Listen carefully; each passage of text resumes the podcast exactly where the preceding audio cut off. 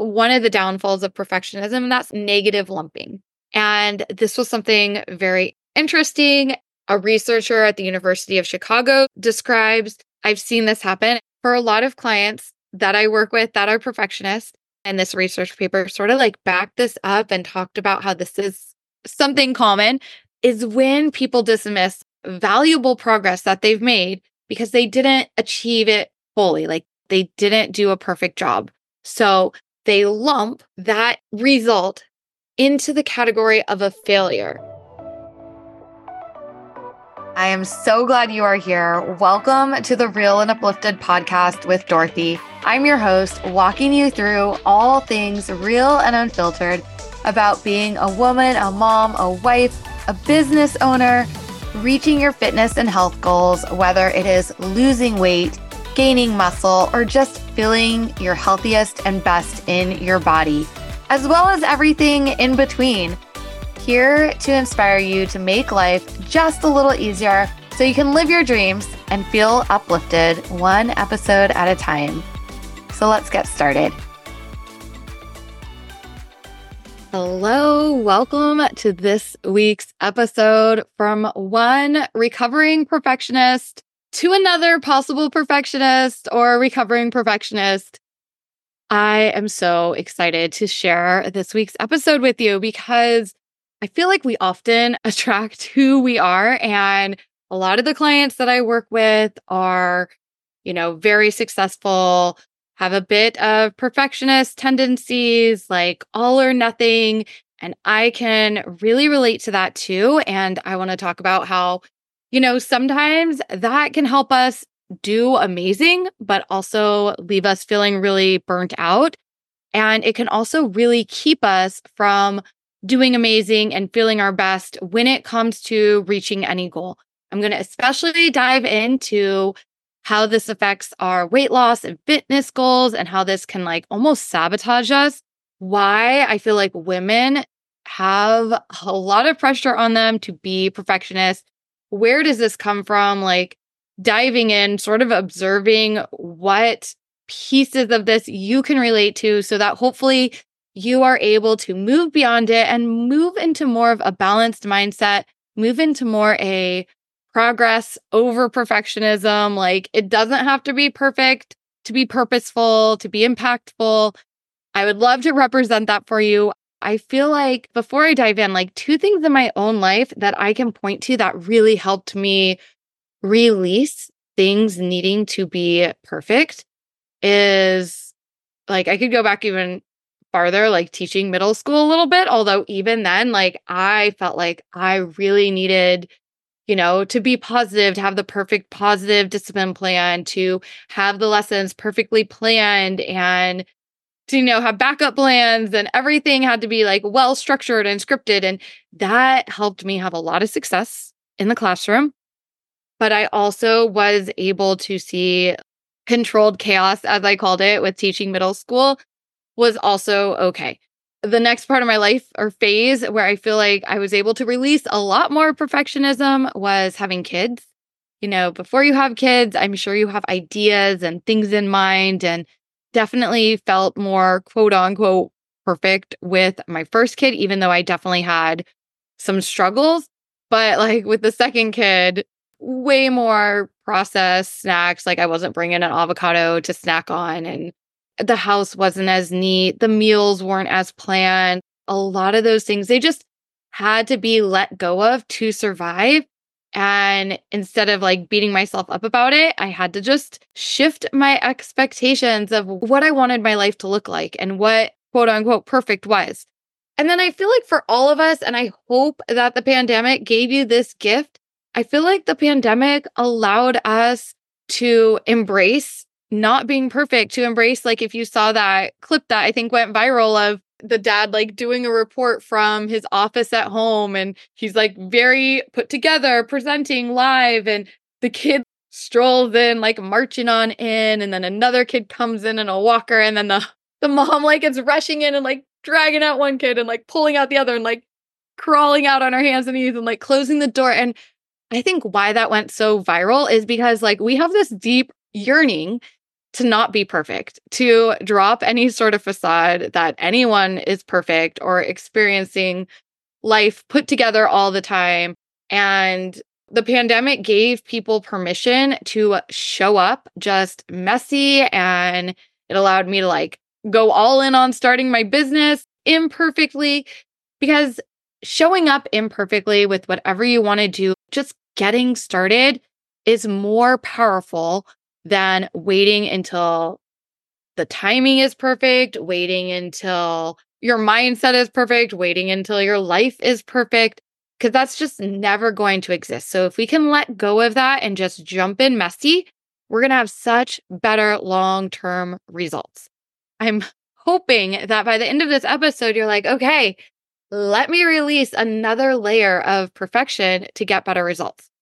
But before we dive into some of these things and words and strategies that I want to give you to just reflect on and look at and shift, let's talk a little bit about why perfectionism might be a personality trait for you, you know, setting really high standards for yourself, which isn't a bad thing. Like, set those high standards, set those lofty goals for yourself. You know, when I was in school and I think a lot of entrepreneurs, a lot of people I hear them talking about, oh, I was never that successful in school. Like I was in school and I was getting A's. And I was like, how are you showing up to take a test and not having incredibly crammed for it? Like one, I think I got a C plus one year in school. And I was like, never again. Like this is not for me. Like, you know, I graduated with over a 4.0 GPA and that was just what what was going to happen. But my perfectionism, like, there are lots of ways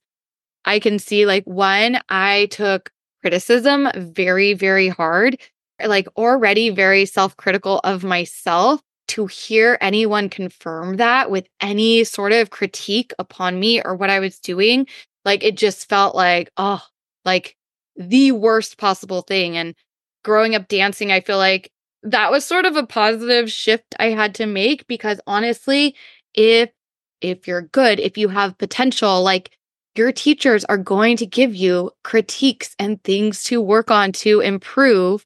And you have to be able to take those in, not from a place of, oh my gosh, they're telling me something I'm doing wrong because I'm terrible and horrible and they don't believe in me, but like shifting your mindset. And I think my mom helped me see this, even though it was a struggle and super hard, but like shifting your mindset to being like, oh, they see all this potential in me. They know I can do it. So they're giving me the next step, the next piece to improve because I'm ready for it. It's not a critique of what I'm not doing right and what I should be doing. It's, hey, here's the next piece for you because I can see that you're ready for it. So that mindset shift can be super powerful. We want people who are going to help challenge us to move and grow to the next level. But if we're so self critical of ourselves, of not meeting these high standards to the point of never trying, that's where perfectionism just doesn't work. So, some of the reasons perfectionism can happen one, we are self critical of ourselves and we fear like that failure, that judgment, you know, not meeting someone else's expectations that can feel so terrible. And we don't like feeling bad. So we can want to avoid that by just being perfect. Like if I'm perfect, if I do everything perfect and right, no one can come at me about things. And then I don't, I don't have to deal with that judgment. Right. Another one is like social expectations, especially with women. And they talk about like having it all, running the business, being a great mom, your appearance as a woman, your behavior, your achievements all of these expectations, even when I sometimes am sharing, hey, things you can do to support your health and hormones. And I think as women, it can be like, oh my gosh, I have this many more things to do to take care of myself. That can feel overwhelming on top of all of the expectations that are buried upon us. Comparison culture, social media does this to the extreme because everyone is sharing their best self, the things they're they're happy about. I think we're getting more vulnerable on social media. I think it's becoming more of a real place, a place where like people do love you know, showing up imperfectly. But we can still compare to where we feel we should be, where we see other people are at, and that pressure to measure up to that spot, to those bodies, to those, you know, businesses, whatever it is. And that can increase it. Going back to like your childhood experience, high parent expectations, feeling like that criticism from a parent or feeling like you're never doing enough, you're never being enough for someone else. And then we can like subconsciously or consciously like carry that with us and have that need for that external validation. You know, like, look at what I've done. Like, look at my grades on my report card. Look at my success here. Like, and searching for that external validation through being a perfectionist can definitely weigh heavy of us. And this ties into having your self worth being tied to achievement. If I haven't said this on a other podcasts, like hear me say it now. You are worthy because you are. Like it's not tied to your achievements. It's not tied to how much you weigh. It's not tied to your kids' achievements. For sure. Like, don't put that pressure on your kids and like your happiness. Like, don't tie it to your kids' achievements. But like your self worth we can tie it so closely to what we achieve to seeing the scale going down as another source of external validation. And that fear of not meeting it and not feeling worthy, that can keep us showing up as perfectionists. So while being a perfectionist, it can motivate us for a lot of achievement. I know that some of my clients and some of my best clients that like I love the most that do amazing while we're working together that I'm like, okay, we're going to come up with a plan. I'm going to check in. Do you feel confident you can do this plan? They're going to be like, yes. They're going to execute it. They're going to check off the things on their schedule. They're going to be like, oh, I love that it's scheduled for me. It's on my list. I'm doing it for myself. I'm checking it off. Like they're going to do amazing. They're going to get results because they're going to do the things and they're going to do it pretty well. But I'm going to talk about where their downfall comes in and the flip side of the clients who struggle more, even though they too are perfectionist. And I just want to say, like, sometimes trying to be perfect at everything, it really does come at a cost to your mental health, to your well being. It can add a lot of extra stress, extra anxiety, depression, burnout. I know for myself, my husband doesn't understand why, when we're like going on a vacation, it can be stressful for me when we're getting ready and packing. And one, mom, I love you, but my mom definitely got stressed out with like packing and having everything. But two, like, I feel like, oh, we invest time, money, energy in these vacations. Like, I want it to be so perfect. And it used to stress me out like any change in the plan.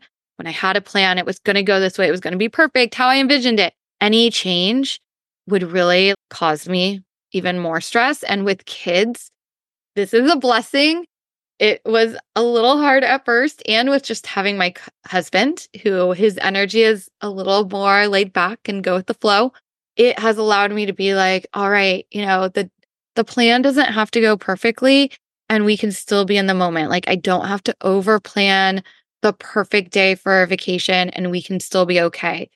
I still sometimes feel like, you know, you got to have everything you possibly need. And I think as the mom, like if I don't think of it, no one else is. And my husband is so amazing at being like, what can I help with? What, what do you need me to help you do? Which is great. But I'm still holding like, all right, we need this if it's sunny. Do we need medicine in case a kid gets sick? Do we need this? Do we need this? And that's stressful, guys. I'm working on it, but that can be stressful, especially if every event in your life is like that. And I am very, very thankful that for kids sports, my husband will like pack the bags and make sure we have everything. And I take care of my pieces and he takes care of some pieces too that I don't even have to say. And we'll still be in the car and I'll be like, Do you have our shin guards? Do you have, do we get our water bottle? And he'll be like, Yep, it's in here. Because you can ask for help. Like you don't have to do it alone. And odds are it'll turn out all right. Like there will be a store, there will be someone to help you. It'll turn out okay. So practicing self compassion, just being aware of it and being like, I'm willing to release this. I can see how this isn't necessarily helpful for me. Realizing that with any pattern of thought, behavior, it's a pattern that has been practiced. So if you want to release perfectionism and shift your mindset, you're going to have to practice letting it go, letting it be okay. So here I want to talk to you about sort of one of the downfalls of perfectionism, and that's like negative lumping. And this was something very interesting. A, a researcher at the University of Chicago sort of describes. I've seen this happen for a lot of clients that I work with that are perfectionists. And this research paper sort of like backed this up and talked about how this is something common. Sometimes we don't need research to tell us things that we know and we can see, but it helps. Is when people dismiss like valuable progress that they've made because they didn't achieve it fully. Like they didn't fully achieve the goal, they didn't do a perfect job. So they lump that endeavor, that result into the category of a failure just because it wasn't perfect. They make it a failure as if they had no improvements at all. And one of the things with my clients that is so transformational is like checking in with a weekly review, with a weekly reflection, because I can see and track, you know, their food diary, their workouts, their weight weigh ins, all of these things, these concrete pieces.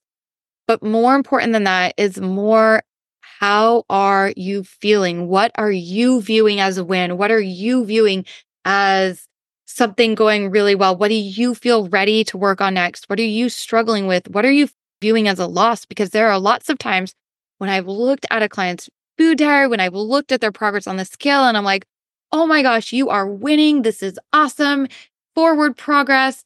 You know, you're lining everything up, you're laying the foundation. And then they'll be like, send me a message and be like, I'm not doing enough. They won't even say perfectly. They'll be like, I didn't do this.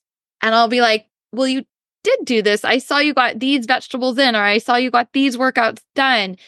But they're dismissing what they did do because it wasn't fully to the extreme. So, one thing I like to think about is when you're setting goals, set like, I'm going to do at least an easy example is workouts. I'm going to do at least three workouts. Don't set your goal so high that if you don't meet the perfect, I worked out six days a week, which honestly, you do not need to do to make progress, set it where like there's a higher chance of your success. Like, do stretch yourself too. Like, don't say, like, I'm going to work out one time this week and you're like easily nailing like five workouts a week. That'd be silly. But set it so like you're more likely to experience success, especially if you're someone who struggles with all or nothing. Another example would be a client setting a step goal and they could be like, okay, I'm going to hit 8,000 steps a day. And then they end up getting like 7,600 and they're like, oh, I didn't meet my step goal. You know, like you're so close. Sometimes these numbers we're setting are a little arbitrary and whether you hit, you know, 7,600 one day and the next day you hit 9,000, like it's going to even out. Same thing with calories. A lot of clients before they worked with me, they have the idea that when you're trying to lose weight, they realize they have to be in a calorie deficit. And I'm going to use 1200, but please, like, do not start with trying to eat just 1200 calories. That's for 99.9% of my clients. Like that is not the number of calories they need to eat to lose weight. That is far too little. But they'll think in their mind, like, I have to eat 1200 calories. I have to eat 1200 calories. And if they eat like 1295 calories, they'll be like, oh my gosh, I failed. I didn't make it. So I like to focus with clients of a range of calories. You want to eat between these things because let's be honest, we're going to be hungrier some days, not as hungry other days. So giving clients a range of calories. So one way to help support your perfectionism is to set goals that are a little more flexible and open for you achieving success without having to hit some perfect, impossible target. Because otherwise, what happens when we experience this negative lumping where you don't hit that goal fully, or I have also seen it with people who have perfectionist tendencies with maybe keeping a food diary. They feel like if I can't track everything perfectly, I'm not going to track my food at all. If I'm grabbing a handful of Teddy Grahams, I'm not going to put that in my food diary and I'm not going to put the foods in after in my food diary because that's not the perfect thing. That's not what I should be eating.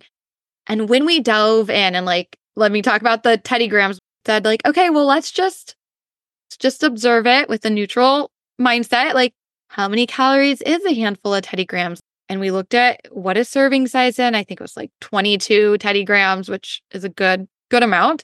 It wasn't that many calories. Like it wouldn't have offset her day.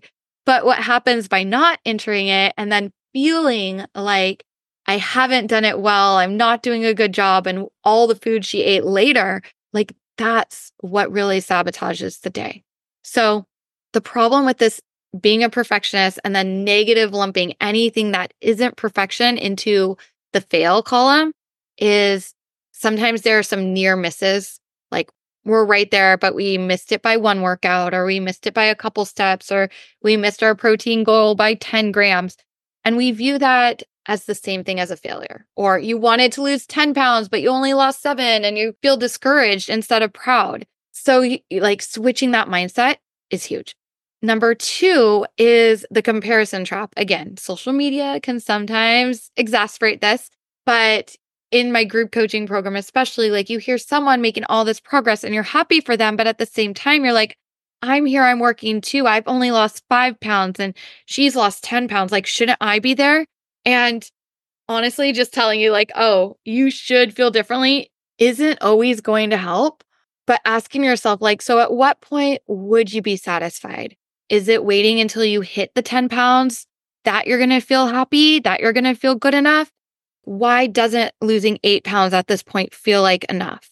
Walk yourself through this. And if you can realize, okay, the cutoff, the timeline, the number is a little arbitrary, and I can see the progress and I can pick this up as a piece to know that continued progress is coming. Like that is so much more powerful to appreciate your progress it's not a pass fail. Like in life, it's not a yes, you're in or no, you're not. Like there is so much gray. And when you can see your progress for what it is, progress, and celebrate that, you're going to make so much more progress. This is one piece where working with a coach, I think for people who are perfectionists, one, even the clients doing amazing at hitting the targets, doing the things, having that support to view their progress as progress and to release a little bit of the perfection is huge. Having the coach to say, okay, I can see you're struggling with getting started with this because you feel like it has to be perfect. What would feel good enough? And that's a conversation to have because, you know, we can't be perfect. Like if you only have 20% of your energy to give and you give 20%, guess what? That was good enough for your life right now. There will be other days you can give more. So we're always looking at the bright spots. The key is always to look at like those small wins. And if you take one thing away from today's episode, it would be that perfection is not needed for success. Oftentimes, it is a learned, practiced, ingrained behavior and it's okay to want big things for yourself, to stretch yourself, to want big goals, to show up as your best. Yes, that's amazing, but you don't have to be so hard on yourself and you can make plenty of progress in your weight loss journey, in your business, in your life without being perfect. People are still going to like you and love you, and you are worthy just as you are. So take that message away with yourself today and if you found it helpful, I would be honored if you shared this podcast on your social media or just texted it to just one friend because there are far too many of us women in the world who are either recovering perfectionist and can listen to this message more than once or are like stuck in that perfectionist mindset and it is holding you back. Something I am loving, and I have done this before. I can't even remember if I've shared this that I'm loving it before, but it is starting my day with gratitude. And specifically, like if there's something, I was talking to a client about this this week, and she was talking about her job and how stressful it is, but how she's, you know, she's a single mom and she's like in it and it's providing for her family and she's got to do it. Like there's not a way out, but it is just so stressful. And she was talking about some of her other practices and journaling and gratitude and how she always starts the day with, you know, gratitude for her kids and her family.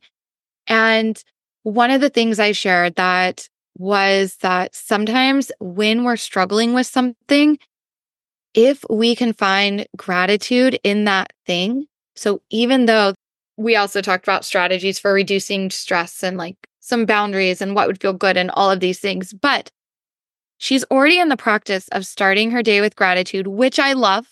Do it, it feels so good. But one of the things that can add to that is adding in some gratitude for the thing you're struggling with. Maybe it's a relationship with a parent. Maybe it's a relationship with a spouse. Maybe it's a relationship with a child. Maybe it's a relationship with your boss. Maybe it's a relationship with your work. Can you write down, like, I am so grateful for the money and this job is bringing in. I am so grateful for the way my husband makes the bed every morning. I am so grateful for how involved my mom is in my kids' lives. These don't have to be big things. I'm so grateful that my boss trusts me to take care of this. You know, if you can't change your reality, if you can change your perception of that and find some gratitude in the small things, and I'm not saying like ignore a toxic environment, but if you can find gratitude, it's going to make it easier to feel good in that situation. So I hope you found that helpful too, and you add some gratitude to your day.